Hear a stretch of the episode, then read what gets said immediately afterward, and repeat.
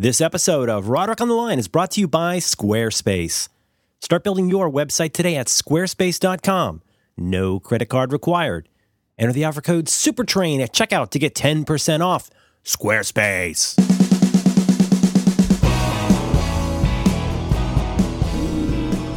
Hello. Hi, John.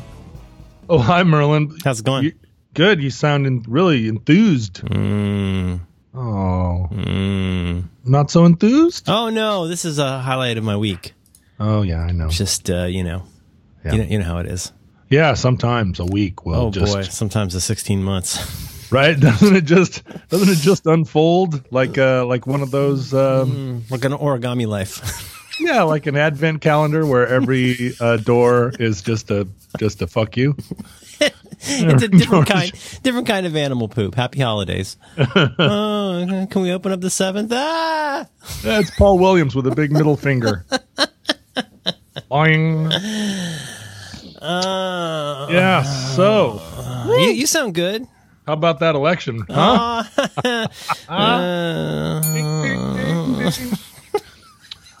yeah, things, things are uh, things are fine over here. up Oh, here. yeah. yeah, it's been raining a lot. I'm also on. Um, I'm on call this week for uh, oh no! jury duty in a superior court case. Oh no! What is? Why does that happen to you? I haven't been called for jury duty in 24 years. I am jury crack. I never don't get called. I don't understand it. I mean, I'm no, I'm not good at calculating time and stuff, but like, it feels like as as soon as I'm eligible, it, it comes up, and I usually get called. I'd say about the last one? How I dodged a bullet on the last one? Yeah, I think so. But re- remind me. Oh, it's quick. I mean, basically, it was really weird because I'd made it through to like Thursday, and if you make it past Wednesday, it's usually like, ah, they're good. They're not going to need me. And then I called the robot and said, "Your jury group." Will appear at Superior Court 1 p.m. Thursday. And it's like, what? Who gets called at 1 p.m. on a Thursday? Why? Why? Why does your um, robocall sound like James Urbaniak? I like that guy. I, I met him. Huh. Yeah, yeah, you did meet him. I think somebody took our photo together. Yeah, you met him in a hotel. I met him in a hotel lobby. The No hotel didn't have televisions. There were no mm. televisions. Oh my that. god, I was so fucking mad about that. I took a photo and sent it to my daughter. I was like, "This is where the TV would be if this was a normal hotel room." It was like a Gitmo cell. You Yeah, had you had a nice one. They put you up in the Rain Man suite, but I, I was down with the proles. Yeah, I, we had a nice one. No TV in my room either. Instead, there was just like there was a soap carving kit and uh, like five curated vinyl albums. Pictures of birdhouses. Uh-huh. Ours had mine. It had a bed, which is an okay bed, in the middle of this room. It was it was a small room, but I mean, it was really funny. It was like they were, were worried I was going to harm myself. There were two little tables and two little lamps and a closet. Not, no, no, I'm sorry. There wasn't a closet. There was a shelf. Uh-huh. It was like it was like some kind of like I don't know. It's what I imagine like if you went to like the nice juvenile detention unit. You remember that was the hotel. I, st- I still kick myself. I opened the door and there the room had been cleaned and was in, in perfect order, except there was a walkie-talkie lying in the Oh, that's the in right. center room. And I was like, it's the beginning of an adventure. That's a call to adventure. There's no question about it. yeah, but I picked it up and you know looked at it and you know turned it on. Nothing, nothing on that channel, and I took it down to the front desk. I think I told the story, but basically, I sh- we showed up, and the, the very short version is that uh, a, a bailiff, you know, it looks, hmm. which basically it's it's like a it's like a Parks Department guy. He he walks in, a guy in uniform, and goes, "All right, this will now serve as the jury assembly room." It's like what? It was like two thirty. There was like 150 to 250 people in this room, and I was like, "Oh my god!" He goes, "This." So this was the you know, there's the room you go and sit in while you wait to get called, and then you Yeah. go usually to like a, a court room to be, you know, dired or whatever, or all the stuff they do. In this case, the entire room is like this will now serve as the jury assembly room for group, you know, 207 or whatever. And uh, and a judge came in and said basically, you know, the bad the the uh, what was it? The bad news is we're not going to need any of you today or whatever. The good news is like this is a multi month case that you would have been on. And it's like I, I I I am so torn because I really believe in doing my duty for that. It's like, you know, if you want me for a week, I can grossly inconvenience my family. Uh-huh. I mm-hmm. can basically not make money for a mm-hmm. week Mm-hmm. sh- I'll, I'll, you know, that's okay. That's that's part of what you got to do. Mm-hmm. But that it puts so much pressure on my wife. You know, I take care mm-hmm. of my daughter in the afternoon. That's my job, and like that's the way the life is structured. I know that's fancy, but that's the dad I need to be. And holidays coming up and everything, and it's just like, ugh, I can't imagine spending election day sitting in a superior court jury room. Mm. I, I, I do not find that that is fancy though. You don't need to apologize for it being fancy. Yeah. It's just uh, it's, uh, it's it's you. It's your alternative lifestyle. Well, have you ever gone to jury duty and tried to make the case that you shouldn't be on? Let, well, let me let me You're, you're just saying say, you're saying you just don't get called. Merlin, I am the one, probably the one person in the wo- maybe I'm not the one person in the world, but I am in the very small minority of people that waits like on bated breath to be called for jury duty. It's it so happened strange. one time in my life when I was 23 years old, and I was sitting in the jury selection room, and everyone else is just looking like, you know, somebody just handed them a garbage bag full of water without a twist tie. Whoa, whoa, whoa, whoa, whoa. Shit. God, ah. And I am sitting in that chair, literally bouncing on my hands. Put me in, Oh coach. God. I'm ready to oh play. my god! Oh my god! Oh my god! Oh my god! I'm gonna be on jury. Oh my god! Oh my god! Oh, it was a murder case. Oh, I hope it's lasts for six months. Because not only was I thrilled to be part of the democratic process or the you know jury of your your peers, You also get thirteen dollars a day. thirteen dollars a day, and being on a jury for six months would have solved so many of my life problems. oh, it would give you so much focus. Well, that and You'd also have to like you'd have to have clothes ready. You'd have to think about where you need to be in the morning. well, maybe they'd put me up in a hotel because they had to sequester us. Oh, sequester John. right? Because somebody like some mafia thing or whatever, like a hitman, and uh, that would have solved the problem of not having a place to live at that point. Yes, yes. And uh, and anytime you know, anytime like a girl was like, "Why haven't I seen you?" I'd be like, "Sorry, I'm in jury duty." Like I, I can't, have I can't, I can't talk about it. I, yeah, exactly right. I'd been out of every problem. It would have just solved everything. And so I'm bouncing up and down on the chair, and then, and then, and you know, I'm watching the attorneys try and vet people, and I'm like, oh man, I've got a great answer for that question. Oh, come on, come on, come on, ask me, ask me, ask me, ask me. Like I, I, I wanted to raise my hand when they were asking other, you know, like, have you Well, it's like the Hunger Games. You're ready to serve yourself up as tribute. Let me go. Let all these Yeah. other people go home. I'm go. happy to do it. I'll go on behalf of that little child. Yeah, sure. And then they were like, okay, we got our jury, and I, it's, it's all good, Prim. I'll go. I was so defeated. I was like, that's it. Do you remember Well, why? Was it just that they didn't need your They never body? got to, they never got to They never got to you. It never got to me. They just made a jury, and and I was like, well, well, well, you guys got to need another jury, right? Like we're all here. Why don't you just make a jury out of us for the next thing? Oh, that's a good idea. And uh, and they was just like, go home. Mm-hmm. And so then for a long time, I waited for the envelope to come. Like, gotta get it again, right? It's like this this amazing But lottery. it's not even. It's not even like the draft. Like it's one thing to say, "Gosh, I'm, I hope I'm one A, and I hope I get drafted." Well, you know what? You can always just go join. In this case, you can't just go show up at the courthouse and say, "I'm I'm, re- I'm ready to serve." Right. Yeah, I would have done it a hundred times. It's like giving blood. Yeah. And and uh, what's crazy is I'm a four out of four voter. Like the, I, they know where my address is. Yeah. Like I'm I am I couldn't be more of a citizen, and yet somehow my bell never gets rung. That's a shame, John. Yeah. And they're calling you every third day, and it just it feels like it just feels a little bit like an injustice. Can you imagine me on a jury? I, mean, I, I actually, I really, I, I, I can. It calls to mind so many things. I see you, I see you very quickly by unanimous acclaim being made the foreman, maybe even before they're done seating people. They just go, clearly, this, this is the anchor man. Thank you, thank you. I mean, what I don't understand in uh, when I see like court cases on TV, which you do a lot, it's a very popular uh, thing to have on TV. Yeah. Which, in its own way, is like weird that a major, a major feature of what we consider entertaining television is just like watching a watching a court case. Um, Yeah, it is, it is really kind of a strange idea. Like right 11% of all television shows are just watching the the antics of people in a courtroom and i mean i guess it makes sense right it's like it's it's an intellectual It's, it's, it's kind of a genre. It's totally a genre but what i don't understand watching a jury on tv is they just sit there impassively like how boring or or i mean are you are you severely restricted? Do they do, every morning? Do they say now? Remember, don't raise your hand. Don't say, but but but. Right, and don't don't audibly roll your eyes. Right, don't like try and do a better job than the lawyers. Don't say please. like, how do you not do those things? I know, I, I know. Well, I, I, had a jury buddy last time I was on for a uh, was a four day trial, and uh, I had a buddy, and we would just give each other the look because you know, of course, well, uh-huh. I, you can't get into this. I don't, I don't, I don't want to cause trouble for myself, but there's all kinds of things you're not supposed to do that everybody does because yeah. this is in that case, whatever 2014. I mean, you got a phone and stuff, you know. You're not uh, supposed. Don't do any of your own research, and it's like, right. give me, a, give me a break. The first thing you do is Google the guy, right?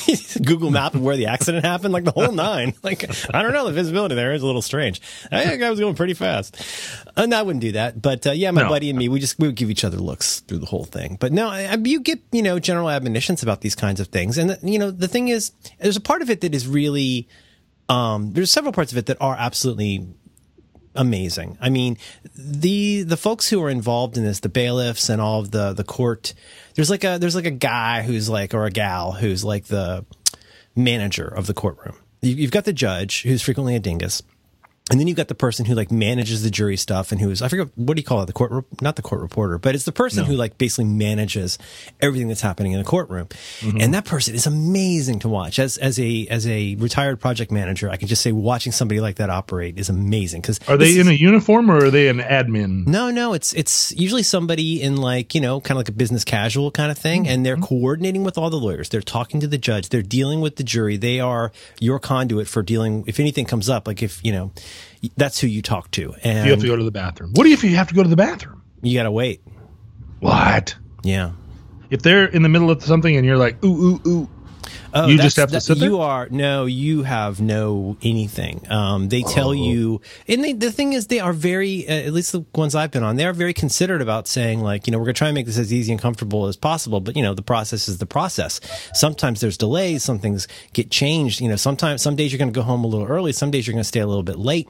And you know, that's just this is just the nature of how this works. But right. it is, you know, how it is. It's always amazing to watch anybody who's good at their job and somebody who does the same thing over and over every day and clearly has been through the ringer of all different kinds of experiences. It's amazing to watch somebody like well, that. Well, that's why I love watching the live feed of your podcast. Oh, uh, thank you. Video podcast. Stuff. And they've, the thing is, they've heard it all is the other thing. So, you know, you go and you might have your protestations about this or that. And, but like, you know, the judge and the uh, courtroom manager person are very good at going like cutting straight to the issue of like you know so i mean basically anything you come up with like as an ex- it's one thing to say like okay like i have i have chemo and here's my mm. notarized statement from a doctor. And it's oh, nothing right. to go like, well, I have mixed feelings about the Civil War. And they're like, okay, so you're telling me you cannot make an on, you know, and they make yeah, you right. look like such an idiot. It's like, well, my daughter is at school. And it's like, really?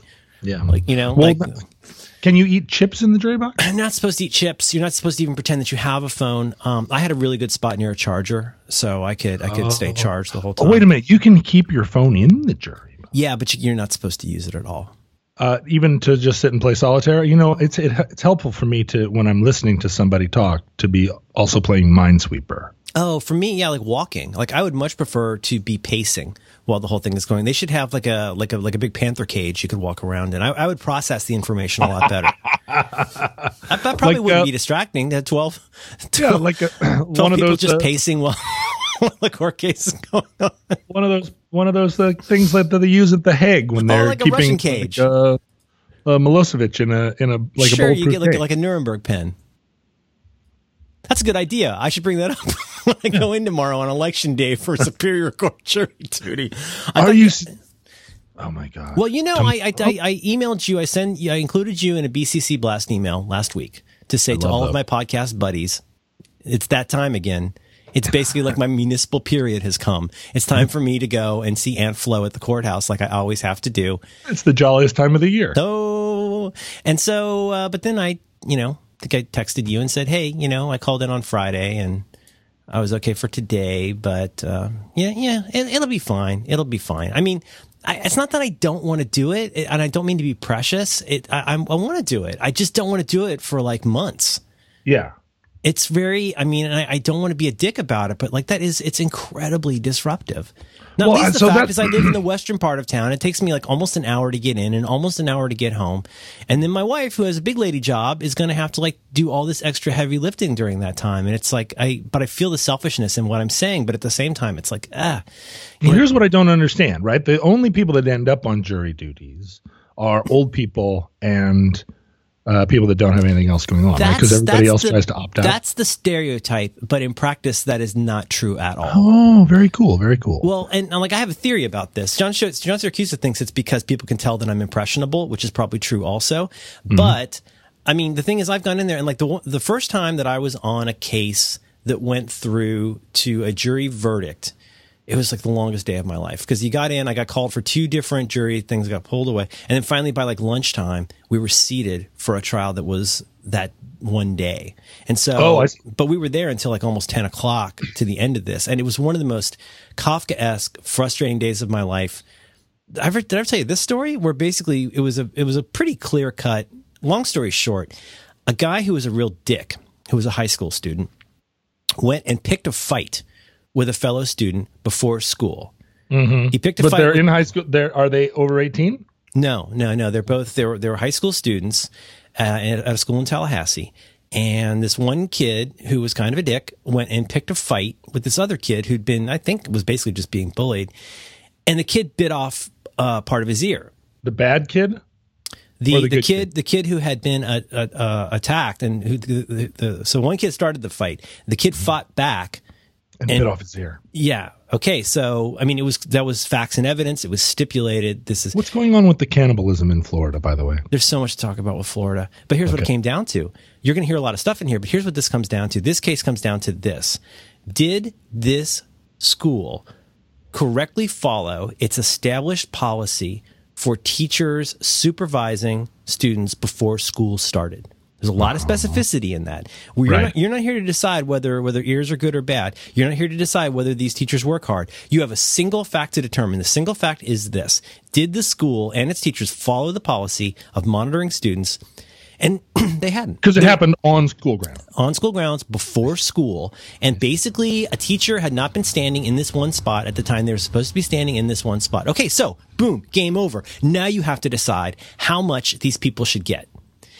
And then you get to the judge. How much the parents of the bad kid should get for the missing ear? Nope. How much the school system will have to pay the kid who bit who got his ear bitten off because he had been improperly supervised. Oh, I see.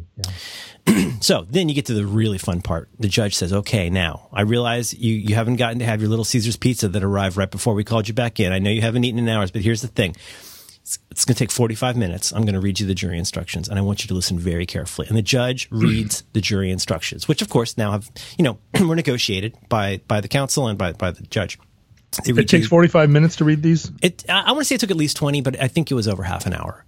And they read you the jury instructions and they say, now go back there and decide. And Did you back. get your little Caesar's pizza at that point? At that point, the bailiff had already taken the pizza away because they thought it was all done. So we didn't get to eat.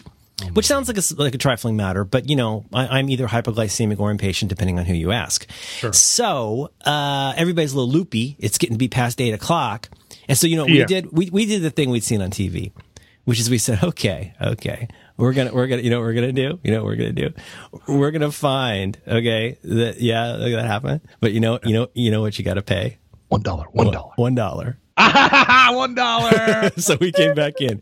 We came back in and we handed him this thing. And then, have you reached the verdict? Yes. Was unanimous? Yeah, yeah, yeah, yeah. Yeah, we the jury find in the case of the pay one dollar.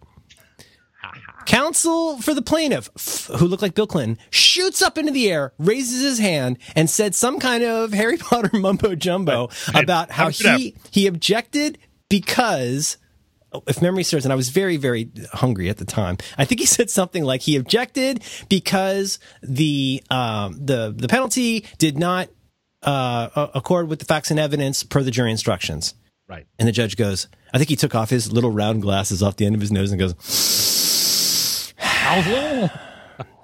sustained. Jury, Whoa! jury, I'm going to read you the jury instructions again, and I want you to listen very carefully. Were we allowed? Were we allowed to ask questions about what we did wrong? We were not. we were, we were we were allowed to like basically see where the red marks on our paper were. No. Did He's- you include? Did Did you remember to put the date on it? oh, you know what? We probably forgot that, or we didn't will sign our legal you. name. That'll bounce you right back. It's not a long story. We had to go back, and uh, no no pizza. what What was it in the jury instructions that prohibited you from uh, awarding one dollar? I don't know. I still don't know. I was hungry. I don't. I don't remember. We went back. We came up with some phony baloney number, and then we finally got to go to the parking garage and go home. One thousand dollars. One I, I honestly, you'd have to go look it up. Wow, Yeah. So anyway, that was that, and um, that's frustrating. You really want to award somebody one dollar. it's a shame that you can't go and volunteer because I, I think you'd be great at it. You know, and my, I mean, I would go down every couple of Oh, months. I wasn't "All right, addressing your, your your original question, which is that oh, isn't it just like retirees who are looking for somebody to to you know a place to do, you know somewhere where they could get up at four in the morning, put on a necktie or a nice dress, and show up. Um, I mean, use their skills like that Robert De Niro movie uh, where he uh, went. It's a movie that you see on an airplane um, where he went and got a job after he was retired. I think his wife died. oh right, with with the girl from Les Mis, and With he the girl was from the Les he was the intern. He was the intern, right? He was and the titular intern. He would had been a vice president at a company that made uh, grockets Yeah. in the very building that she had now started her uh, fashion. Oh my gosh, what are the chances? And then every morning he got up and he put on his tie. He was so elegant. And then it turned out he knew uh, everything because he was a wise sage. Yeah. He was he was like basically driving Miss Daisy. Um, but I think the attorneys for each side have something very particular in mind and who they're looking for. And, and, you know, honestly, they don't want somebody who's there to take up a chair. They want, they want somebody who, they might want somebody who's kind of frustrated with the system. Think about that, depending on which side, or you want somebody who is going to see through, uh, you know, to not have a preconception about a certain side. And if you, and maybe you want somebody who's a little cynical about the system. That's, What about a guy? What about a middle aged guy who's bouncing up and down in his chair, going ooh ooh ooh ooh? See, on the face of it, it feels like that should really work. Right. It feels it feels like that would be just the thing that would say, like, look look at this little fella. He he really wants to be here. I want to do a good job. I will listen to the jury instructions. I Yeah. will really listen to them. Yeah. I will get every every last uh, every last comment in the jury instructions because that's the type of thing I like too. They give you a pad of paper. That's nice. You can write things down. You can make notes. But no chance. There's no chance. I can't just go down and like sit out front. I should. I should go down to the courthouse, sit out front with a sign, and say why. Like I'm on strike against the court system. Why have I never been? Well, how does Taylor Swift get called, but not you? Taylor, Taylor Swift got called to a jury? Oh yeah, she she took selfies with everybody. Well, this is the thing. I mean, I don't. I, I mean, wa- she's, she, you're you're both you're both prominent rock musicians. yeah. If you can take selfies with other jurors, I would be good at that too. You love I would- selfies. You wish people would would take more Instagram the shit selfies. out of. I do. And I you do. would have you'd have probably have a great outfit every day. You would look fantastic. People Thank they you. would be proud to have to be judged by you or to be juried by you. Thank you. Thank you. There'd be, you know, there'd be uh, eleven uh, people up there, Good and true. and hmm and uh, and uh, and you know, I would look like amazing. It's too bad you can't just go and like. I wish it was a little bit more like a cafeteria where you could go and say like, you know, here's my budget for this. Like, I Yeah. would like something that's not too dramatic, where I could be out in two to four days. Right. They And- should and it- they should impanel juries at the at the start of the week. They should know all their cases, Mm-hmm. and they should say who wants to be on a one day trial, Right. and everybody put their hands up. You know, and then it's like who wants to be on a trial that potentially could go for months, yes. and there would be there'd be plenty of people that were like, you know what, me, Yep. me, me, I want that. Mm. Ay. Oh yeah, yeah. So anyway, you are right here on the cusp of an historic day Yeah. uh, tomorrow, Yeah. which is going to be historic, Oh God. and uh, everything's happening. It's all happening at once. All the built-up stress of all these months, Yeah. And you're going to be sitting somewhere listening to opening remarks. I don't know. We'll see. I'll, I'll find out today. I'll find out this afternoon. I've been reloading the website because sometimes they put up the uh, notice a little bit early. Oh, oy gevalt is what we say in a situation like this. Yeah, Mazel Tov cocktail.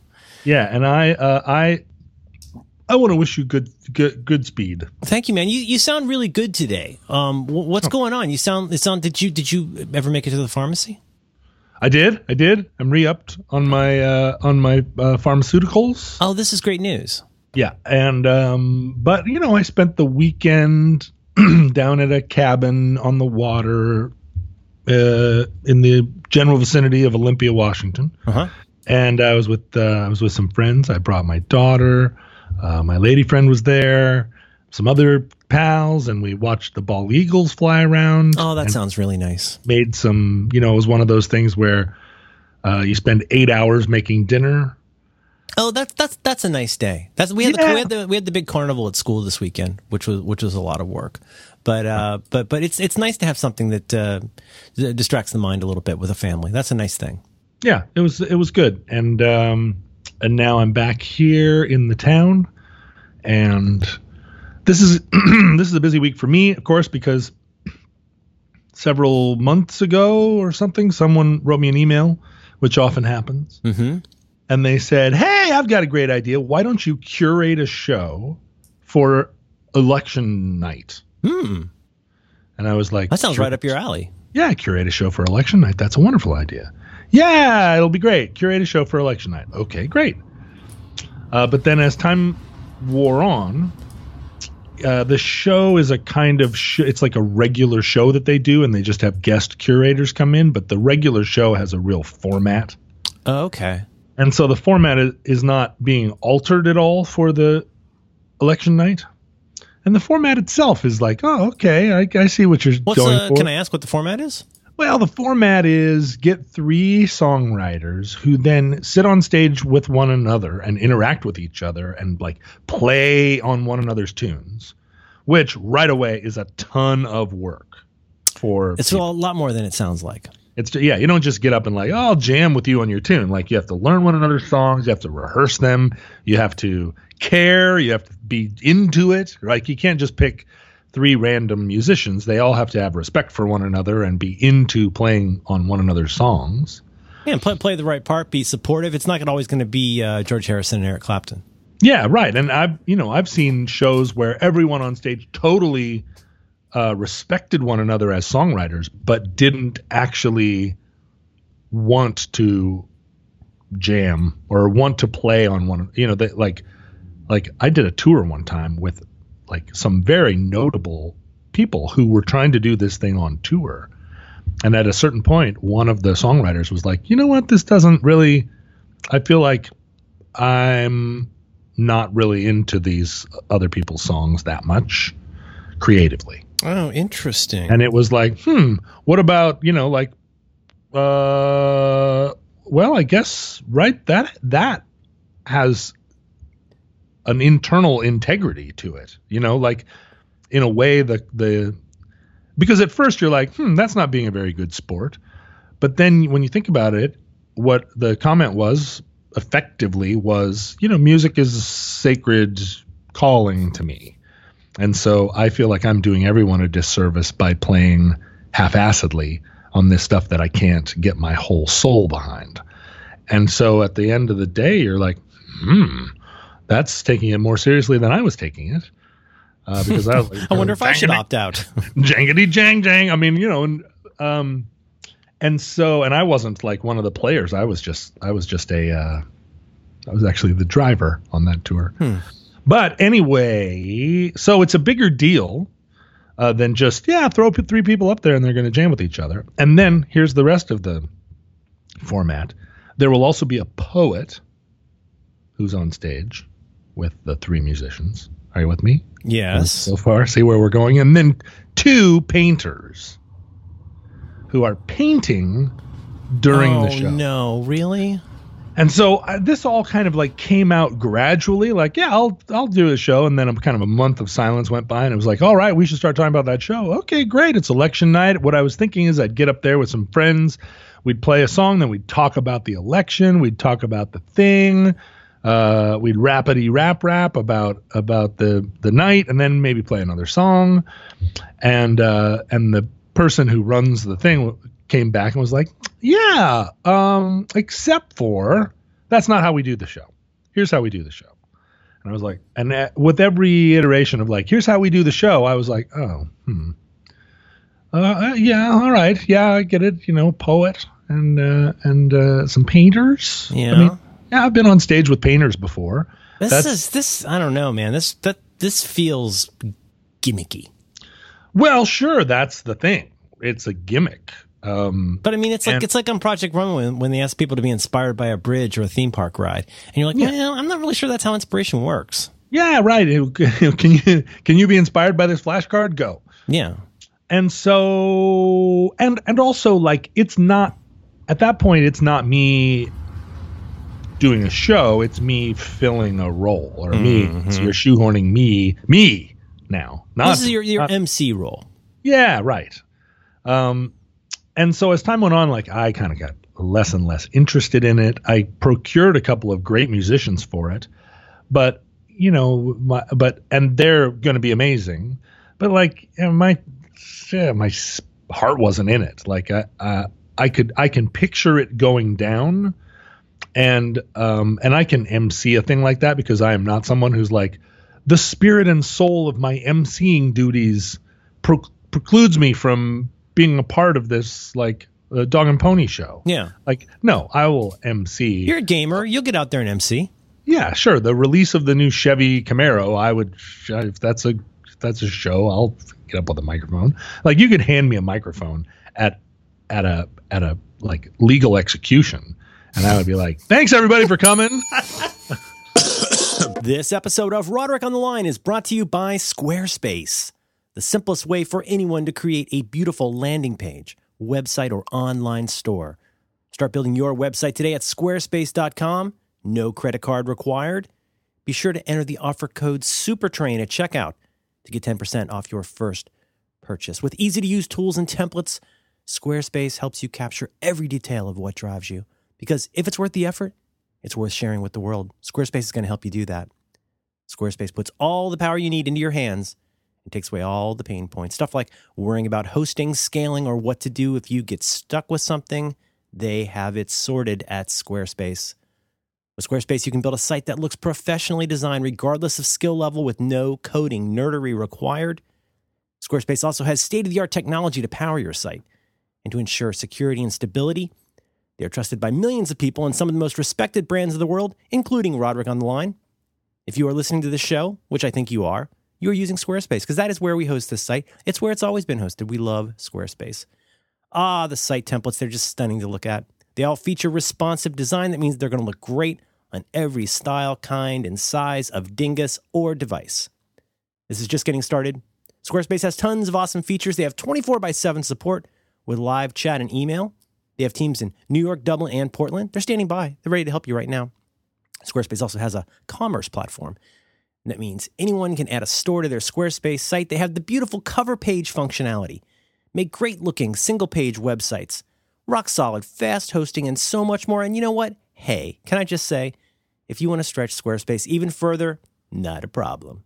You got to check out their dev platform. This lets you dig into the code and tinker with your very own Squarespace site. You will get code on your hands, but there's probably a balm for that. If you sign up for a year, you'll get a free domain name. You should totally sign up for a year. That means you get to pick whatever name you want for your site.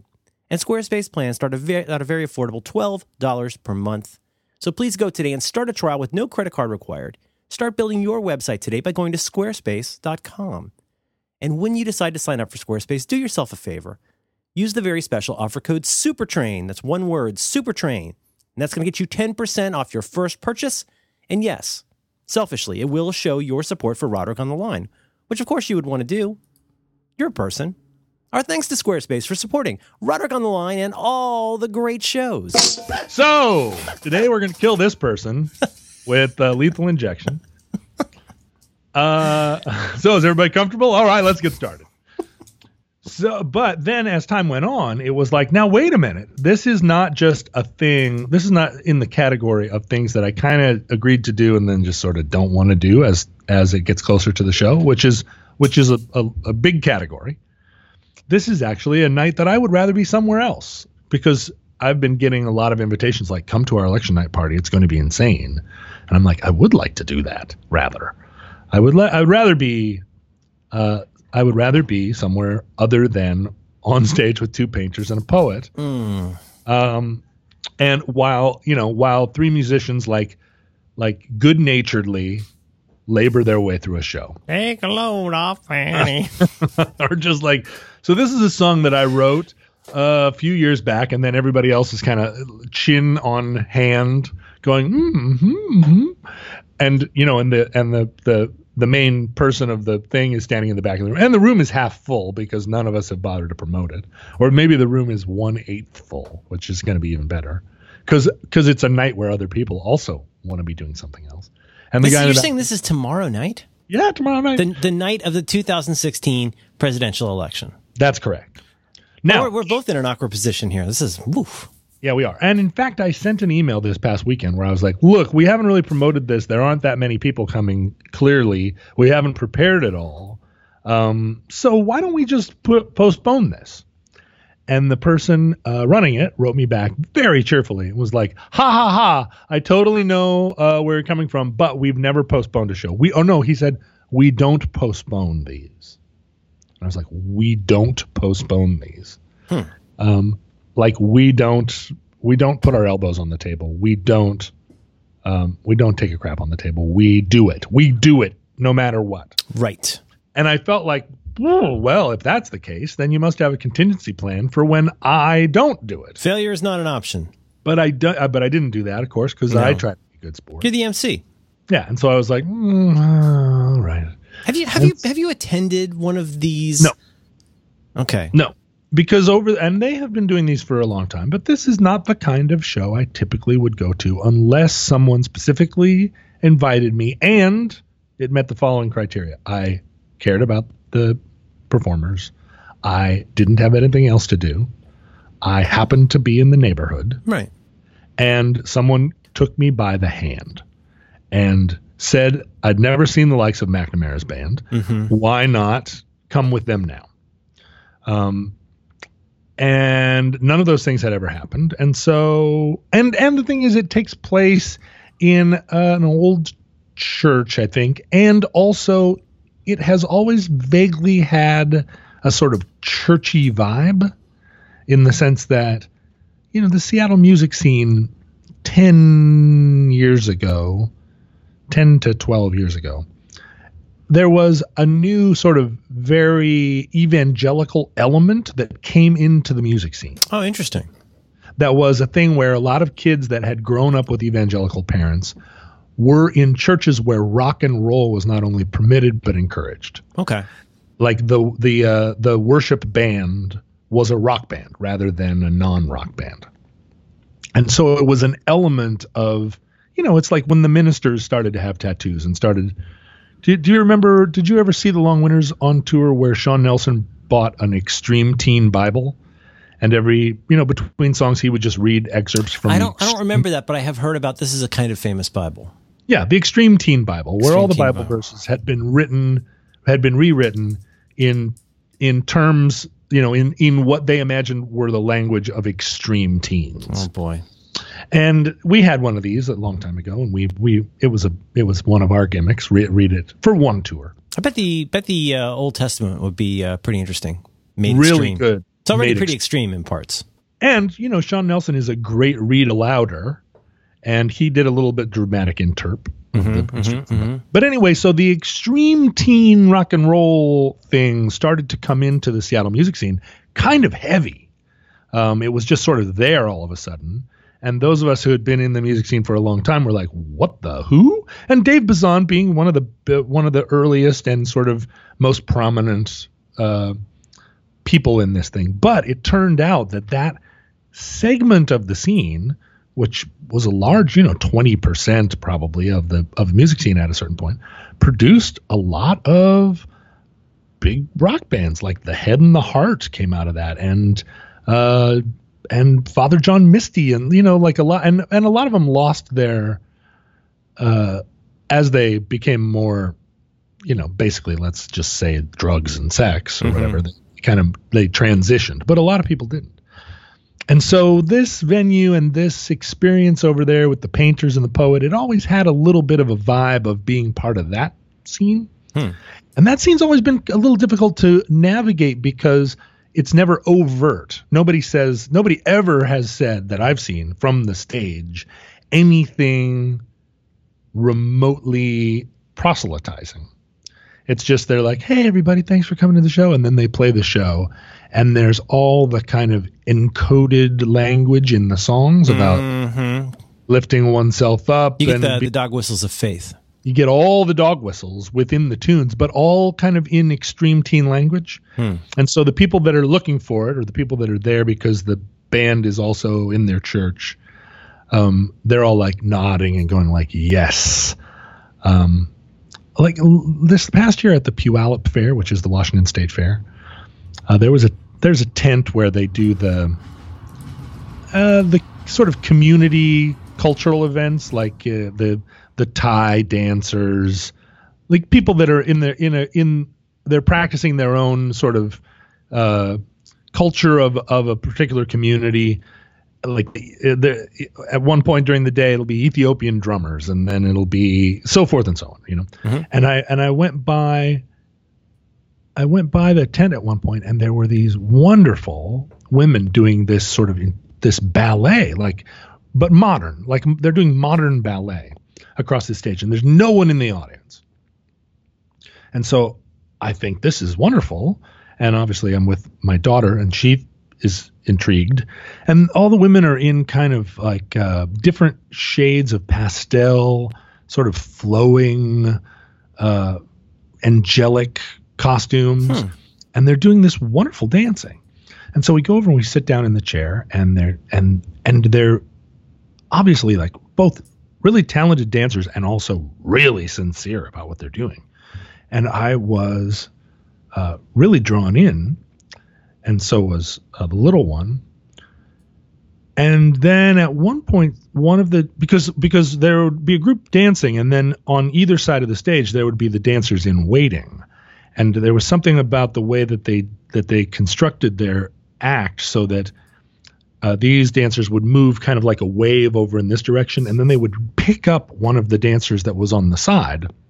She would join their little motion, and they'd spin around and they'd wave around, and then two of them would drop off the other side of the stage, and then they'd spin around, and then one of them would come on from. You know, it was like really a fluid motion. That sounds like a lot of work. it was great, you know, a lot of work. And then at one point, one of the dancers on the other side, I noticed, had one hand up in the air, palm out, and was eyes closed, kind of like head lifted unto the heavens. Huh. And- they're they're exalting a little bit. Yeah, well, and at first I didn't recognize what it was. I thought maybe it was part of the dance, and and I was even more intrigued because I thought, oh wait, are the dancers in waiting on the side of the stage also in the dance? And I'm just not paying attention to them, but in in standing there watching the dance, they're also They should they, part of the they, they should be regarded as being on the proscenium. yeah, they're they are part. The off stage is part of the stage because you know it's all exposed. And I was like, "What is going on?" And then I saw, and she was kind of like singing along with the music. And then I then I was like, "Oh, is that some exaltation? Is that like some?" Um, and I, maybe at one point she put her hand over her heart. And then I started to see a couple other of the dancers also behaving uh, in in this fashion, and so I tuned into the music a little bit more and it was because it was rock music. It wasn't. They were dancing not to classical music, but to like a pretty rock and electric pop. Mhm. I tuned into the music and started to hear the dog whistling um, lyrics about. I mean, I can't duplicate the lyrics, but definitely like stuff that was about Well, The- like probably like like like freedom, Mhm, e- eternity, uh, being together forever, grace. uh, people guiding you, Mhm. not you know like the loaves into fishes, which is a Hmm. great lyric. Uh, and then I realized, oh my goodness, this is a rocking modern ballet evangelical troupe who, rather than do a kind of Mennonite costume, got into super good. I mean, they're because they're all uh, women between the ages of 20 and 25, and they're all great dancers and all, you know, lithe in this. And so I was like, what community of evangelical Christians can produce this? Like, what was what started? Did, was it like in the church, and then someone said, "Hey, who wants to audition for the dance troupe?" Or was it? Did it start as a dance troupe and then they all converted? Uh-huh, right, but, but but there's that idea of using one's talents to serve the Lord. Right. So just which way did that? Where did that come from? Yeah, and how do you how do you gather unto you unto your flock twenty five great dancers? It wasn't like there was one really good dancer and then a bunch of people kind of just winging it. Yeah, it's not it's not just regular people in the church that are like, hey, let's use dance. It was no, we're all we all came we all studied dance. That's a very interesting project. Because how do you get twenty five really good dancers to do anything, regardless of like where they're coming from, let alone you know, to, I mean, it's just like saying we would we're going to put together a dance troupe of people that you know, uh, like of the greatest chess players in the region, who also are amazing dancers. And I guess there are probably there are probably more Christian dancers than there are chess playing dancers, or like top shelf chess playing dancers. But but it's hard to know because it's like a it's a it's a pie chart of a pie chart. It's like a subset of the pie. I mean, there's not that many of any of those things. But mm. then when you get that down to number of people who have an evangelical bent and then the smaller number that are willing to combine those, you're getting to a pretty thin slice of pie. Well, yeah, and and it's like it's not just dancers, right? There there were no there were no people up on stage who had majored in hip hop dance. I mean, it's like classically trained dancers. They could all go up on point. They were all they were all leapers, you know. So, uh, so within the within the Seattle music scene, there's a similar kind of thing. Like the the the rock, the Christian rock overlap here is all very beardy. It's all very banjoy, and it's all like you know tight pants and uh, and what we formerly would have said were chain wallets, but they don't. You know, nobody wears a chain wallet anymore. And uh, and so it's a it's this you know it's a scene within a scene which is all to say this is one more very small i mean i'm i'm not i'm not kept out of that scene at all some of the people in that scene are very good friends and musical even musical collaborators so i would that but it's just another small thing that would have kept me from going to see this painter poet thing because it's sort of like oh, i don't you know like i hear your dog whistle but i'm not a dog you know what I'm saying? I do. The reason I keep turning it over in this particular way is like this the the, the you you you put it well with the with the first basic layer, which is there's going to be these three musicians that are interacting and playing each other's songs, which as you described is is pretty complicated stuff. Yeah. But it doesn't stop there because then no. you've you've got the, this other like you know the, what is it the musicians of uh, Bremen or whatever. What, what's that called? Remember that where they the animals stand on each other's shoulders?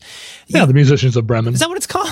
Oh let's call it that. Something like that but you got the, the music, I think it's the music I think it's the uh, I think it's the the the the Lippensonner Playhouse. Yeah the, the Das Donkey music. Yeah the Das Das uh, Das I was gonna say Das Dachau donkey music oh, but dear. that's a bad idea. Um, Doc, Doc, Das Dresden uh, uh, Dresden Dahlem Das, das Donkey Kong. And, uh, but then you add in the poet, and then you are, are, the painters supposed to be painting based on how they feel about what they're watching, or are they illustrators of the scene? Because that. Uh, here's what I'm trying to get at is is that I, I'm I'm sometimes uh, intrigued and often very befuddled by the abstract idea of what other people will find entertaining, and it almost feels like a stoner chef we're like, you're going to come up with these really crazy ideas that sound really good in your head. It might actually be kind of fun if you're super high. But for somebody who's not, that's not, you're not going to get a sitter to go to the stoner restaurant. You know what I'm saying? And sometimes yeah. I feel like there's this very, fairly abstract idea of what, what constitutes entertainment because reasons, because like you have a certain way of thinking about things, but like that sounds like a first draft of an event to me. Like, that does not sound like something I would return to a lot and maybe that's just because I'm not eclectic enough to appreciate uh, the the Beaux Arts all going together like that. But that it feels very abstract. So so in my music career, this has happened now several times. Like there's a there's that show in Portland that I often do, Live Wire, which is sort of a old old timey radio show, but but new timey. But they have you know they have foley artists, they have people doing skits. Like yeah, there's another show that that sounds kind of like right? Like radio, radio. Here we come. clop, clop. Here comes the horse. Clop, clop, clop. A lot of Garrison what are you doing here? A lot of Garrison Keillor fans coming up to defend uh, Prairie Home Companion to you. A yeah, show that you have never heard. I got a lot. I got a lot of like, how you know, how dare you? And I was like, I've ne- listen. I said very clearly, I've never heard uh, Prairie Home Companion. I'm just shitting on it from afar. Uh, as you know, there's a lot in this culture, and I'm I'm guilty of this, where you're just uh, you're just shitting on things with a t-shirt cannon, mm. right? Like I see that. Hey, you up there in the stands, pop. but uh, but so there was a there was a a person uh, named Scott Poole who was the poet laureate of a lot of the Livewire shows I did, who watched the show throughout the show, and then at the end of the show got up and performed a poem, sort of an epic poem that he'd written about the show he just watched. Oh my goodness! And he, he was a talented poet and a, and a funny person, and he would read these poems, and you'd be like, you know, I was wincing as you walked up on the stage at the prospect of thinking, uh, hearing a poem about this show, but that was pretty good. You know, like I liked that. That was good. I don't know if I would buy a book of them, but you know, so I've done shows where there was an, an, element of this. And then a few times I've been on stage with a painter, or at least seen a painter on stage with a painter. Really? One time, I, I, I feel like this is the first I've ever heard of that. No, this is this is the this. I don't know if it's a thing, but it's been enough of a thing. I could see somebody doodling at a conference. I have a friend who's one of those people who's he's a doodler and he's a conference goer and he brings it get, together to much wonderful effect where he'll doodle his version of like he'll have this one big one panel a page of a person's talk that can be really illuminating and a, one of the better summaries of what you've just seen. Like I could see that like somebody sitting there with a black pen and a, and a, a piece of paper so that person that you're describing has actually doodled uh, one of my talks. Oh, is that right? And uh, and my icon, my icon was done by that this guy I'm talking about, Dave Gray, uh, and he's, right? he's he's a good doodler. That icon of me that I use everywhere is is from. Uh, he did the uh, stuff for the Merlin show. If you remember that show that you were on. oh, on. sure. Yeah, yeah. That, all those, that's that. all him. Yeah. Uh, he did me at, at the XOXO conference, and you're right. There's a central drawing, and then around it, a lot of thought bubbles. I enjoy those. I, I, I, enjoy yeah. those. But actually, at that same talk, another person was doing the same thing. Like multiple people I think, I think that that's a genre. I think that's kind of a genre. But this is not that, right? No, this, this is this so, is a painting or a, about the, the and is it oil painting? Well, there are two painters. Two so painters. It's just like finding a bunch of evangelical dancers. How do you find two painters who will a paint in front of people in the space of an hour and a half. The two painters is super interesting to me for a variety of reasons. right? First of all, because it's sort of like you think about like, oh, you know, uh, Lin-Manuel Miranda is obviously the guy who plays Hamilton, but Javier Munoz is his understudy. He understands right. he's the understudy. In this sure, case, yeah. now is that is one of them the primary painter and the other one's the backup? And if not, how is it not a competition? And what is a backup painting? Well, it right? must be that they're both on. They're both lieutenant colonels of painting. It's just that you can't kind of can't help but go. That one's way better.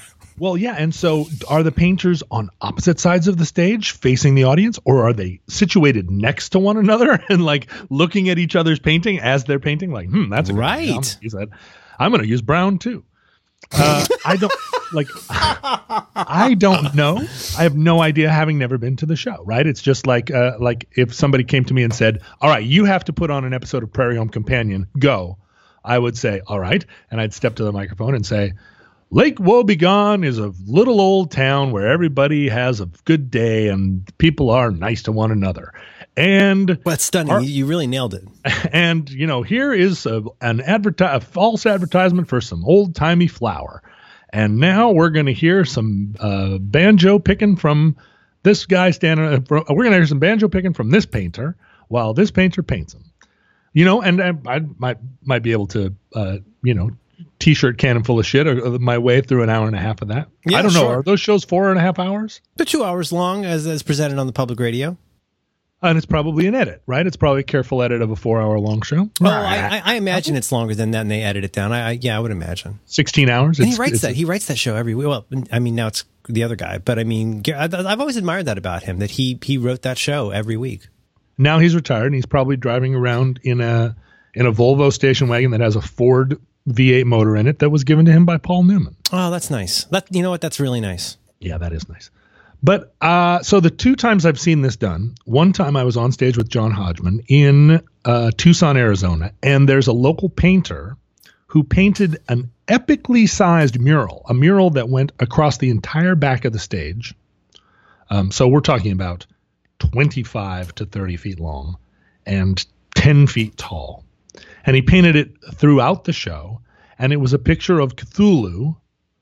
Uh, and Cthulhu was with its many tentacles grabbing both Hodgman and me. Wow, fairly well represented, uh, and pulling us, you know, into its Cthulhu uh, nightscape. They did this while, while the show was going on. While the show was going on, and completed it by the end of the show so that it was like a complete work and like kind of amazing. So amazing that it felt like a shame to because it's not a thing that anybody would has even have space for and if you did have space for it probably you don't want a an epically like multi-panel oil painting of me and Hodgman being dragged by Cthulhu. Hmm. Uh, so, but but it also felt like too big of a too great of a thing to just throw in a dumpster. And that was like a really impressive work. And in the space of the show, it didn't really intrude on the show. He just worked back there doing his thing. And it just gradually produced an effect of wow, uh, this is a this has been a great show. This that's pretty that's pretty awesome. It was inspiring. It would have to depend a lot on what, what the the person who was doing that work and how it turned out. Right, right, and and and I think a lot of it was the sort of tight wire act of when he first started painting on this giant canvas. Like, what? This is going to be awful. You know, mm-hmm. this show's only two hours long. How can this possibly turn out? And uh, it did.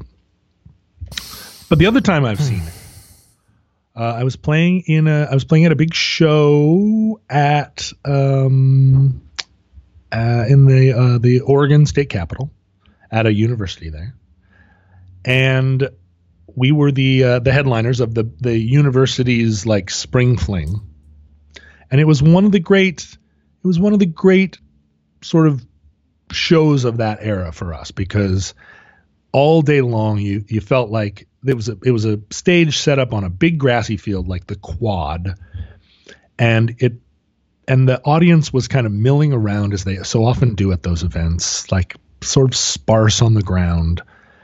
And we've played these shows as not the headliner before. Like we played a show at, at Central Washington University one time where the headliner was somebody like Sir Mix-a-Lot. And we played on a stage where you could have you could have said hello to each audience member by name and spoken to them at length about their day and it wouldn't have intruded on the show.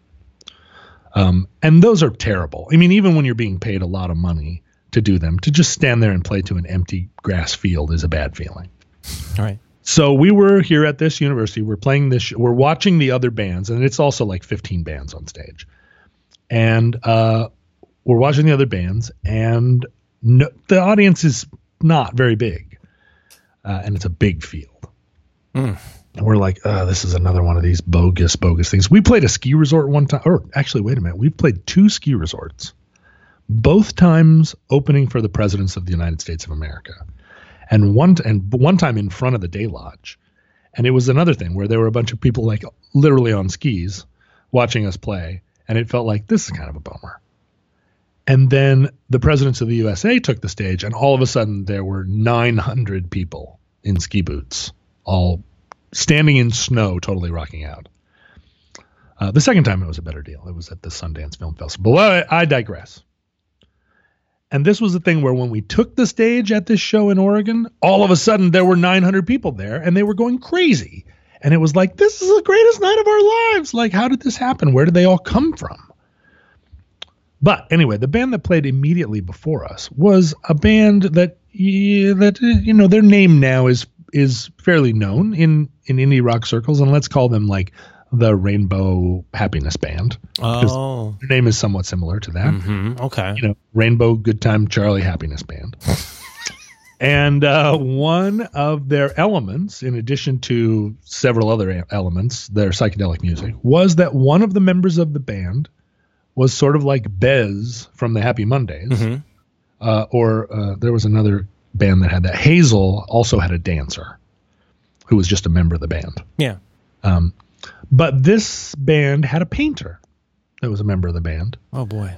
And she painted throughout the show, and we're talking about a 45 minute show, but made multiple works of art during that time. So it was just sort of up there throwing paint at a canvas, not not literally Jackson Pollocking it. She had brushes, but she was like making art during it was very very kinetic kinetic art related to it wasn't like I'm making art about the music. It is I am a member of this art troupe, which is making music and also visual art. and it was interesting to watch and and at the time like a little bit a little bit of a of a of a line somewhere between like is this a gimmick or is this the expression of these people who really maybe all grew up together living in a treehouse and Maybe they're all brother and sister. Yeah, well, mm, okay. Yeah, and also it kind of feels like something from the mid late 60s, maybe late 60s early 70s. Right. It seems like something where you would you would on your commune, you would all get together and one person would make soup and the other one would play the tambourine about it and Right. and then somebody would have like an interpretive dance. And this guy over here. Get- Uh, and who has no soup. and uh, somebody the other day on the internet said uh, that we were a show with a bunch of callbacks in it. Huh. And I was like, you know, there was a time when I didn't. I was very contemptuous of shows that had callbacks. Yeah. Because it seemed seemed lazy. But then I realized we do have callbacks, and uh, you know, go stuff yourself. Yeah, sit on it. Yeah. Yeah. Go sit on it, Potsy. Up your nose with a rubber hose. yeah. Boston, Mass. 02134. What Stifle. do you like? Well, how do you like about them them apples? That's right. That's probably the ten thousandth time I've said them apples. In any case, In any case, the thing is, here's the thing. here's the thing about things.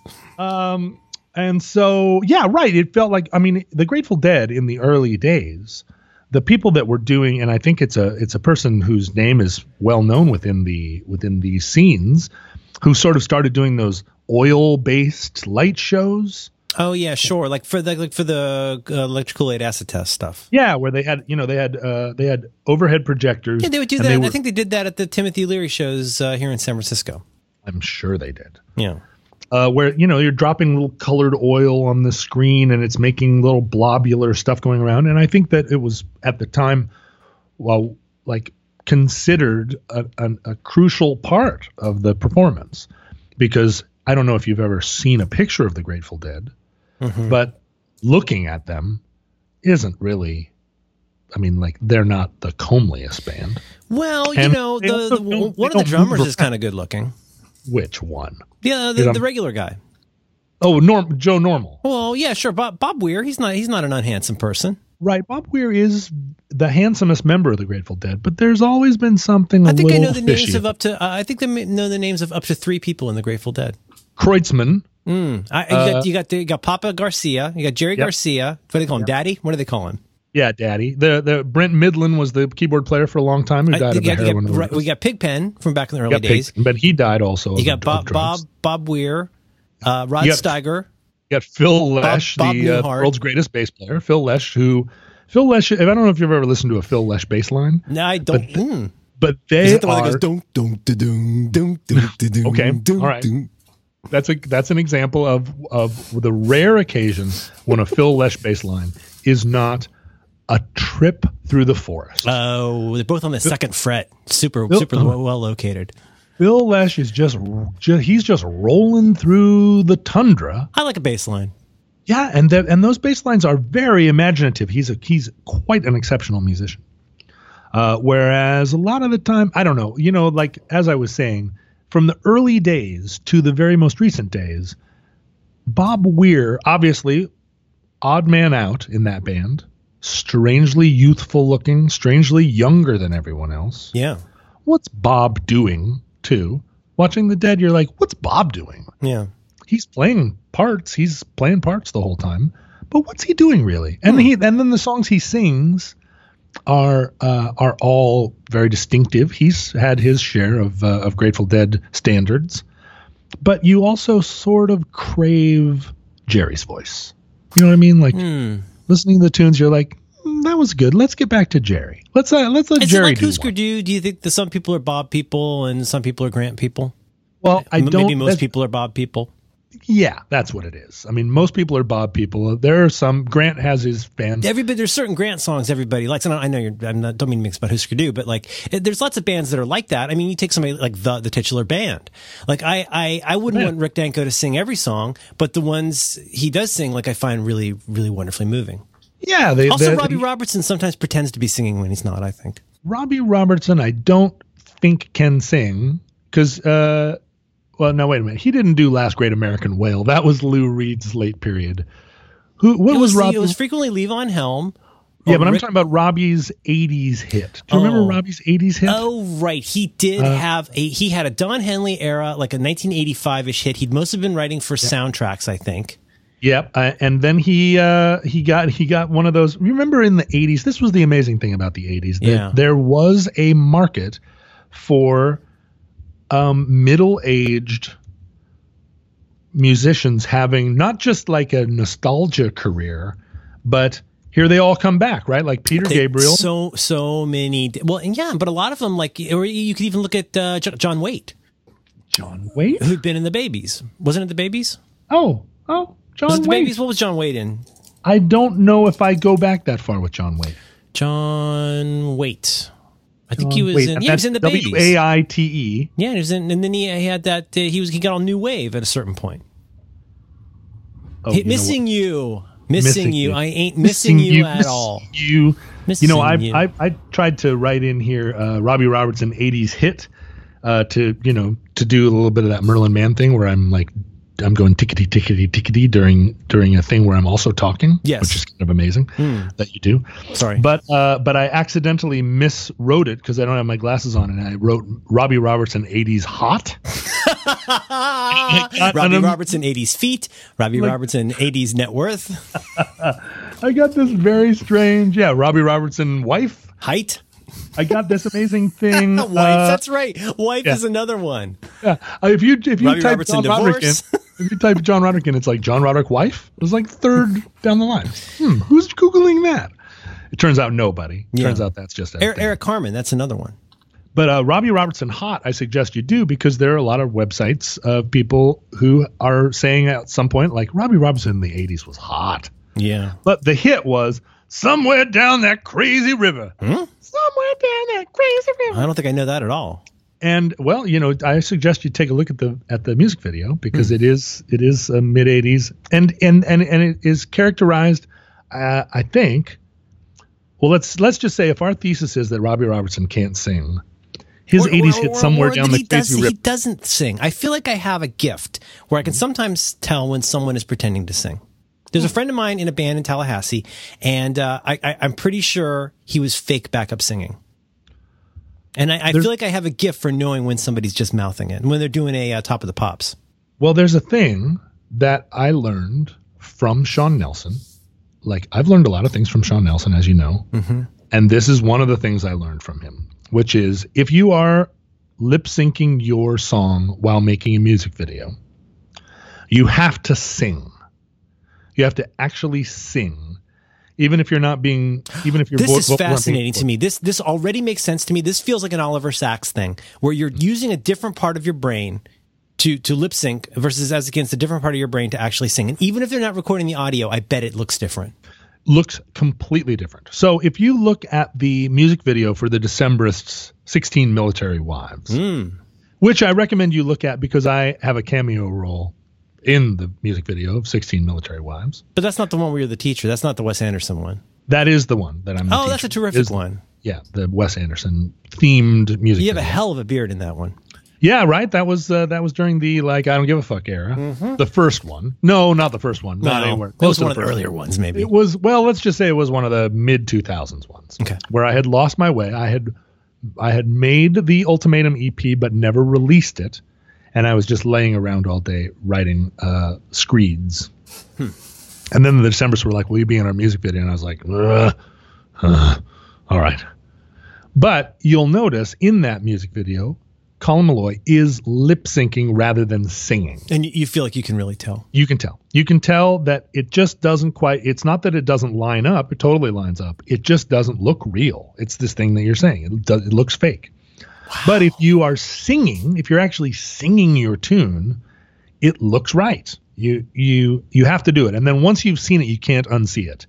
Um, My, mind blown. I, I'm really. I'm going to think about this all day now. And Sean came to this discovery, I think, by making music videos. And, you know, one of his music videos maybe was, I think one of them was actually directed by John Flansburgh, uh, or like before any of us knew him and was his friend. Uh, he was going through a phase where he was like, "I'm directing music videos now." One day, you just receive a call from John Flansburgh. Hey, just so you know, I'm going to be directing your music video. Well, I think he was. He said to his manager, like, "You know what? Get get my name out there. I'm doing music videos," and I think he did some prominent ones. Um, and I think one of them might have been directed by Ric Ocasek or something. You know, like Harvey Danger had had the money, the major label money, to get these big name people to direct their music videos. Uh, but so Sean had this insight, either someone told him this or he realized it himself by watching himself lip sync. And yeah, it's transformative. And so when you see somebody who's not making sound, it's you can tell. And now you go back and look at the top of the Pops videos from the 60s, and some of them, like Daltrey, always singing at the top of his lungs, right? Dal- Daltrey's not ever lip syncing. But a lot of those people, like, you know, uh, Marc Bolan or whatever, they're just they're just moving their lips. Right. It's, it's hilarious. Oh, It's hilarious. I, I enjoy watching Top of the Pops because it's it's still fun to just see whoever like early performances by bands you like. It's still fun, but but uh, but you ever, you ever go down the old gray whistle ha- test uh, rabbit hole? Yeah. Oh, Oh yeah. my god, there's so much amazing like bands that you just don't think about today. Like um, I mean, like the some of the performances by like um, Dire Straits, Mm-hmm. so good on there. Well, the Bee Gees, um, I just, I just tweeted, if you can believe it, You uh, yeah, a link to an uh, an early Bee Gees, not early Bee Gees, right? Because the early Bee Gees is from the late '60s. Like they like were, very British invasiony. yeah, they had a hit or like, late I started a joke. That, and also what The was mining the, disaster. They had the mining disaster well, that one. one. They it wasn't Waterloo Station, but they were, they had a big hit that was Oh, oh, oh, was it uh, not? uh, Massachusetts. Massachusetts. Massachusetts. That's the one. That's a the one. really good song. big hit in the late 60s and then they had a uh, then they kind of you know went dark for a little bit Yeah. and then came back in the mid They 70s well, they started. You get stuff like jive. I think jive talking was a breakthrough because that's when they ver- first of all. I mean, they, they got into the funkier stuff, but also it's when Barry started singing falsetto, which everybody thought was super weird at the time because they were thought of as being like the Hollies. They were thought of as a vocal supergroup. And like, why is the lead singer? And I don't know if he's the lead singer, but why is the one guy singing in falsetto now? That's so strange. falsetto right which was He didn't do that though, but I mean, uh, what I'm saying is what they were well known for. To us, we you know somebody of our age, you think of the Bee Gees and you think of Saturday Night Fever. It was the biggest album of all time. big hit big hit But but like you know that was that was really strange to people who thought of them as being this like how would you describe them? Of not folk, but like a pop, a British pop act. yep yep and uh, oh and you know it, the thing that i the thing that i tweeted was not Old Grey Whistle Test it was the midnight special Oh, that was wow. the tv show and those some of that midnight special stuff like if you go watch heart do barracuda live on the midnight special Yeah, it's, Uh, some of them are, are, are pretty wonderfully rough. Like there's a very live feeling to, to that, like a cheap trick kind of thing, like uh, Yeah, to those but- shows. But you really see how good those bands were. Oh, you know, how you know, accomplished, uh, like put together they were. there's no backing tracks. They're Right. not rolling tape. There's not a metronome. They're just going for it. Like these are this is how bands were. They were good. But um but yeah, like uh like I think a lot of us post Saturday Night Fever, we got that Bee Gees greatest hits record and and think of all of that music as being sort of uh, disco. But what's cool about the Bee Gees is they had that greatest hits, and the music did all sound like a continuous sort of Bee Gees experience, and none of it was none of it felt like, well, this is their weird country phase or this was their weird like art metal phase. Right. They, they, they didn't do like trans. They didn't have Right, like a vocoder exactly. stage. but they but a, but a lot of those tunes like um how can you mend a broken heart or uh famously nights on broadway. Um that's not from saturday night fever. That's way before it. Yeah. and if you go on midnight special and watch their version of nights on broadway. Yeah, that's that's like two years before Saturday Night Fever. Is that you possible? realize yeah. You realize a couple of things. One robin gibb is actually the because during the during the disco years robin and maurice just seemed like they like, were like the other guys. yeah the other guys But like Robin, well, not so much Maurice, but um, Robin was the star for some of the early ones. He's the funny looking one, but man, could that guy sing? So you watch Nights on Broadway on. Oh, now uh, I just want to watch Gees videos all day. So he, so first of all, Robin is beautiful at the time, not the weird looking one, but somehow like the charmed in the light one. So super beautiful. He's singing the really high parts. He's actually standing there with no instrument, one finger in his ear. I think Barry naturally had a, a as the three of them go, the the lower voice. He was like the not baritone maybe, but he had the lower voice. Yeah, the lower of the three incredibly I think so. voices. Yeah. And then Barry's actually playing the guitar, the rhythm guitar. He's actually setting the whole tone. And Maurice is playing a very funky bass line Wow. and also singing like the third part. And so you walk away from it going, okay, that's really good songwriting, first of all. Nights on Broadway is a good song. Straight I'm just seeing here a purple link. So I have watched them do this, the Midnight Special, Mm-hmm. Nights on Broadway 1975. So I have watched this before. yeah. And well, I suggest you watch it again. And uh and also they're just a great band. Like Yeah. there's no there's nobody on stage with them that doesn't need to be there. And uh there and it's a funky jam. So yeah, there's a lot. I mean, I spend a lot of time down those rabbit holes because I'm always intrigued. Because you go to a show now and everybody's running tracks, and everybody's hiding behind a lot of a, a lot of different sort of scrims of production, and the only people that aren't really are playing, you know, like con- very consciously playing stripped down rock and roll. right. Like it's not like the White Stripes ever ran tracks. I don't think. Uh, but that was their thing. It was just like, here's our parts. And also, to, also to keep in mind, um, I'm, I'm thinking now of that. Um, Ron Howard did that Beatles eight days a week thing. It was on Hulu recently. It was actually good? ve- very depressing to watch. So depressing because it was just basically about the sad period of the Beatles where they suddenly became unexpectedly popular. They all became very unhappy and their live shows. I had no idea what it, I mean, you always hear about, oh, they're drowned out at Shea Stadium. What a shit show. What a dangerous, dangerous, every one of these events, people were getting hurt. Like it was really, really bad. But like they had to go and be gamers. There's, they could not hear themselves. And I mean, the, the conventional wisdom about Cream in particular was, well, Cream was the first band that like figured out how to really get the PA thing right. But even going into the 70s, 80s, you could not count on hearing yourself on a monitor. There's, the Who, you know, they. Uh, I think. I think uh, Marshall, whatever his name was, Bill Marshall, uh, Bob Marshall. I remember his name, but I'm but I'm not remembering it. Marshall, Marshall Amplifier Marshall? Yeah, Tony Marshall. Oh, Tony Marshall, of course, in the English Marshalls. Yeah, from the from the Marshall Marshall. Marshall Brodeen. but uh, yeah, that's right. Uh, Marshall uh, P- Petois. Marshall, yeah. Yeah, Pétain. Lieutenant. Colonel Marshall Marshall. Um, so Marshall Pétain. Uh, I think Marshall Johnson says. I think the Who went to him and said, "Listen, we need bigger amplifiers," and he built the first hundred watt amplifier for the Who, just because they said that we, you know, For voice support? I mean, wasn't Pete a Hiwatt man? yeah, well, uh, Hiwatt. I think he started using Hiwatts l- maybe later, maybe earlier, but Marshall, Marshall definitely. I may be getting this wrong, but I'm No, but I, I hear what you're saying. I, I'm thinking though, in particular, like you could play loud, but it was very difficult for it to be clear.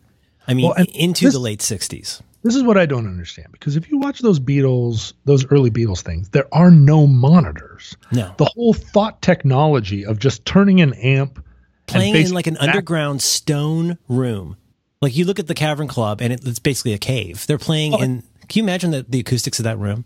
Well, but I mean that's just a thing where you set your shit up so that you can hear yourself. But Shea Stadium, where you're playing and the only feedback you're getting is from the sound of the main PA or the sound of like I think the I think the music that was heard by the people in Upper Shea Stadium was coming through the announcers. s- s- Well, and it's sort of like your situation opening the mall, where like a monitor that's you're hearing in a delayed way is way worse than no monitor at all. A thousand times worse. I told you, didn't I, about Jonathan Coulton's first time he played at PAX here in Seattle, where for whatever reason, apparently people giving keynote speeches or video game speeches. I don't want to d- dive into that morass. Mm-mm. Uh, but Don't look that up on your YouTube. but it's it's uh, for I don't know why, but and I've seen this subsequently. But there are video monitors at the foot of the stage projecting back to back unto you your own performance. Oh, I don't. I don't know if I'd like that at all. I've seen this now multiple times. Well, so Coulton playing this show had these giant video video monitors at the foot of the stage, playing back his own performance with a one second delay. so so he not not sound, but just vi- visual.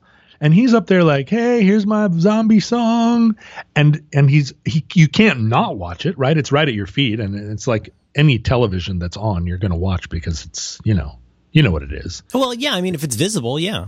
Yeah, it's the uh, it's the drug of the of the youth, right? I mean, television is the uh, the oh, electronic. Gil, Gil Scott Heron, sure. Yeah.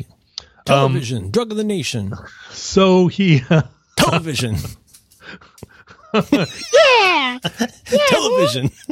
Television. Television. I'm not going to Arizona. Drug of the nation. So I ain't gonna uh, play Sun City. and that was the. that. I think that was before Coulton felt like he had enough uh, uh, on stage time to demand what he wanted. Yeah, sure. So he was also, like, that's kind of not how he rolls. It's not how he rolls, but he could have said, "Hey, can you turn these off?" And it would have been super gentle, and they would have turned them off, right? Or he could have gotten down as I would have done and just unplugged them without asking anybody. But you have to think of that, and I think they had to im- they had to think of monitors. It wasn't obvious. But when we were first starting out, when I was first starting out as a band, and we would show up at a thing, and our amps were too big because we were we were coming from that school. Like, well, you need a full stack. I mean, we're playing for a we're playing for 125 people here. Mm-hmm. We definitely need eight speakers per musician, powered by 120 watt amplifiers, or your bass amp is 300 watts or something. Can I get more fret noise in my monitor? Yeah. How, is there a way that we could increase the like excruciating high end, like the, the razor sharp high end in my guitar tone? Maybe if I got two Mesa Boogie triple rectifiers and took all of the, you know, just just posted the mids and the highs and took all the bass and all just, you know, just made my uh, made the graphic EQ just a straight 45 degree angle up, Oh, that's that's a good look. Oh, that's nice. That's gonna be nice and sharp. right? it's like throwing an icicle at you. Yeah, it, it, would be like that scene in uh, in the Tom Cruise movie uh, Risky Business uh, where he uh, slams all the, the the EQs straight up, right? Uh, the par- parametric EQs. Boy, I bet that all- drives a lot of people crazy to watch a scene like that. yeah, that seems really cool. But instead of doing that, just post the highs and just lower the the lows. My mom, when she took over, when she took over listening to metal in our house, uh, when But she, she, took the, over, the baton was passed to your mom.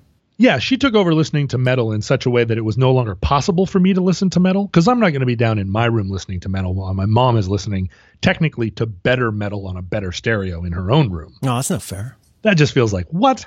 What are you? This is you are robbing me of my childhood.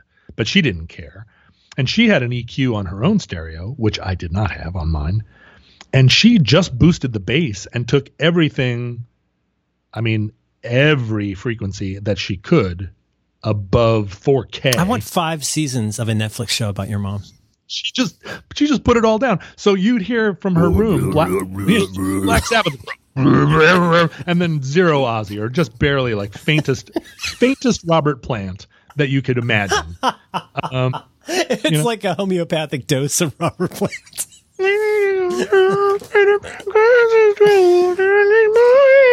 and she's just like, how can I get that annoying sound out of my speakers? Um, so uh, what what I learned early on was that we just carried an extra amp, which was like a Peavey bass amp, an amp that none of us really wanted. One of those amps that's just hanging around your practice studio. That Yeah. You're like, where did where did that amp come from? And at first, if you ask that question early enough, like somebody in your organization will say, "Oh, that's that Peavey bass amp that I that I got from my older brother or my brother's friend." And uh, I just needed a place to store it because I But don't it's a, it's a forgotten amp. Right, but if you ask that question after it's been there for six months, hey, where's what's the story with this amp? It's already too late. Like Yeah. the memory of how Te- it got te- there. is Tears and rain. Exactly. But so we took one of those amps to every show, and if the PA was not capable of giving you monitor back, you'd just take a quarter inch out and stick it into the front of this Peavey Mm-hmm. And amp, and be then mo- you- mostly vocals. yeah, and you just put all the vocals in it. And then you set it down on the basically on the floor in front of you with a cinder block propping it up. There's your there's your vocals. I mean, and, and we never played a room, and we were loud. We were so much louder than you needed to be. We never played a room where you couldn't hear your vocals if you had a Peavey bass amp pointed at your face. So I don't understand how that wasn't a technology that was available. If you if you took an early Tweed Fender Twin and put it at the feet of John Lennon and ran a quarter inch into it with his vocals in it. That's a really good question. That's a very good question. I, I, I'm going to guess, knowing nothing about this, I'm going to guess it had something to do with feedback. Well, yeah, but you can control that too. I mean, e- even with the technology that they had at the time, they would have been able to at least give him some augmentation. And at Shea Stadium, ah, I mean, they're playing through AC 30s. I mean, you couldn't hear that amp in the first row of the mm-hmm. people, right? So it had the only thing that the people in the stands were hearing was mic'd instruments. So their amps actually didn't need to be that loud. They, their onstage volume could have been very manageable. It would have been if you had just taken some amps and put them at their feet. And I just think it was a thing that hadn't occurred to them yet. Wait, maybe maybe we had to, uh, you know, if John Vanderslice hadn't come along, we would have had to invent him. That's a man who knows how to set up a room. We did invent John Vanderslice. Is that right? That, that, that responsibility is on us. We we bear that. We bear the cost. Heavy hangs the. Yeah, you know, the thing is, me in a room in his shows, and I used to go to a lot of his shows. I was just always so amazed with how it, it sounded. It wasn't. How do I put this? It was just exquisite. It wasn't too loud. You could hear every single note. Like he really knew, like this particular club, this is how to set it up for this room. And I, I wish that everybody had like a John Vanderslice in their life to like make make it sound right for the room. And I know that's different for every band, but I think he, given what he did and the, like how, how much he valued the, the exquisite, subtle sounds and what he was making. Do you know what I mean? Oh, I do because yes, I've been on tour with him and also on tour with a lot of other people, He almost bought your trailer. including that's right, including people no, it was his trailer. It was his trailer. he, he it was his trailer. He was just trying to weasel out of paying me the money that I was owed for driving oh, it Down. we got to go back to that sometime. That was, I think we talked about this, but oh, poor Sean. I'm not sure. Did we talk about it uh, on this? Oh no. I'm I'm pretty sure we did because that's that's got to be up there with the North Face story. Oh boy, I know that we've talked about it a thousand times. I just don't know. I just didn't know that I we. was ready to see a side of you that I had not seen. I was not ready to see that side of him that I had not seen.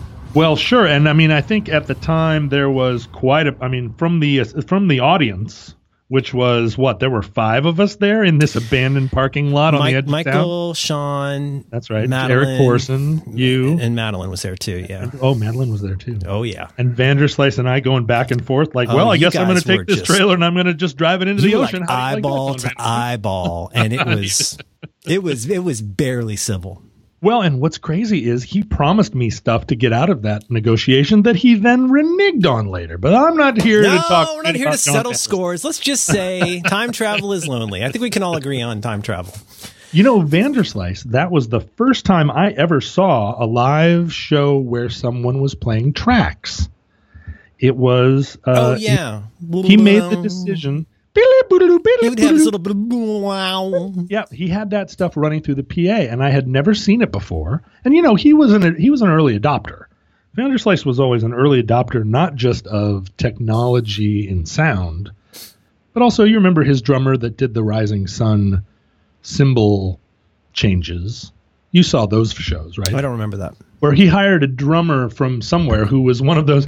You, you've seen the YouTube video of the drummer that's in the wrong band. No, Have you never? Have you never seen that? no. Uh, Google uh, drummer in the Drum wrong in the band. wrong band. Let's see. Oh, here we Let's- go. This drummer is at the wrong gig. All right. Yeah, drummer at the wrong gig. And Vanderslice hired a drummer at the wrong gig style drummer who, first of all, had his drum- Oh my god! Playing sharp dressed man. yeah. Oh Played my sharp- god, this is fantastic. okay, sorry. This is so good. So Vanderslice had a guy like this who was a fantastic drummer. But but he, well, he uh-huh. wasn't like a jokey Jon Wurster throw it in for a little bit of fun. This guy was full on like spin was- spin the sticks kind of guy. This was his show. Uh, his drum kit was set up in the center of the stage, and Vanderslice was maybe sitting in a chair on the side of the stage, maybe not even in the light. and he would do th- so he's playing just big big big theatrical drum show and he would change his cymbals mid song he would he'd be playing Change his cymbals, like because he needed to. It wasn't like breaking a string. This was part of the bit.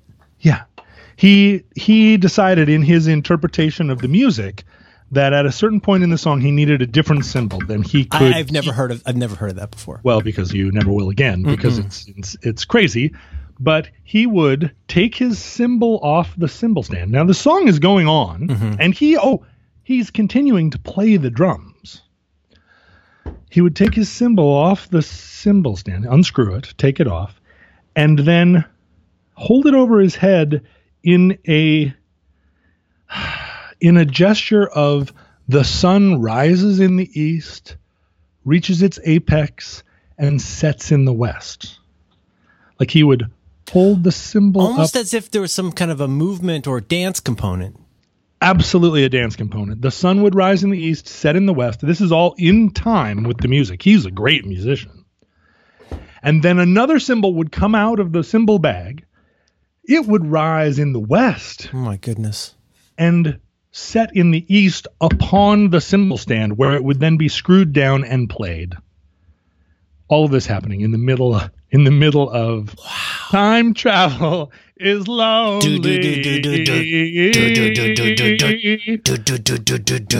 uh, so very impressive work but also i mean the first time i saw john vanderslice he had a chapman stick player in the band Oh, really? yes yes yes an early iteration of his band had a chapman stick player who Leave, leave no trend behind.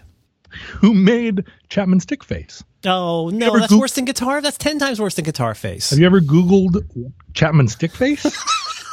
you use the internet so differently than me. I'm telling you right now, go Google Chapman Stick Face. Tony are- Tony Levin is the only person I can think of when I think of a Chapman stick. I I I, I, I uh, okay Chapman. and Tony Levin is a professional enough musician that he doesn't really make Chapman Stick Face. Not like some of these. He could. He could. He could. He could do. He he has enough bandwidth. He could play two Chapman Sticks and make Chapman Stick Face my and knock it God. Oh my gosh. But we do use the internet in different ways. You know, people often write uh, write little tweets to you and me, even emails sometimes. Sure. where they say John Roderick does not know uh, about technology, Well, or they speculate.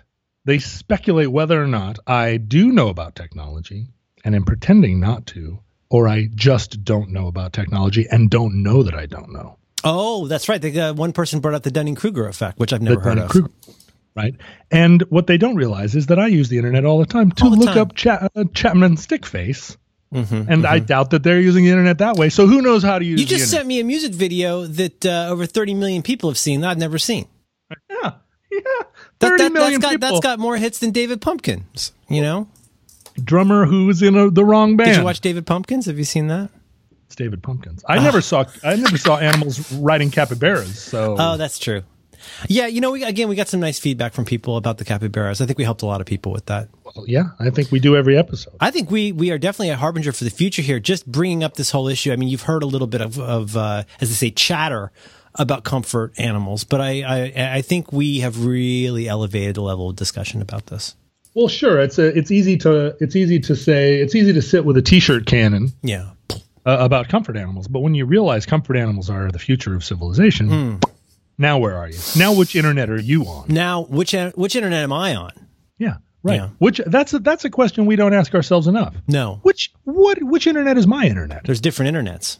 Yeah, don't don't think that your internet is the same internet as somebody else's internet, even somebody sitting in the same room as you. What about bad lip reading? You seen those?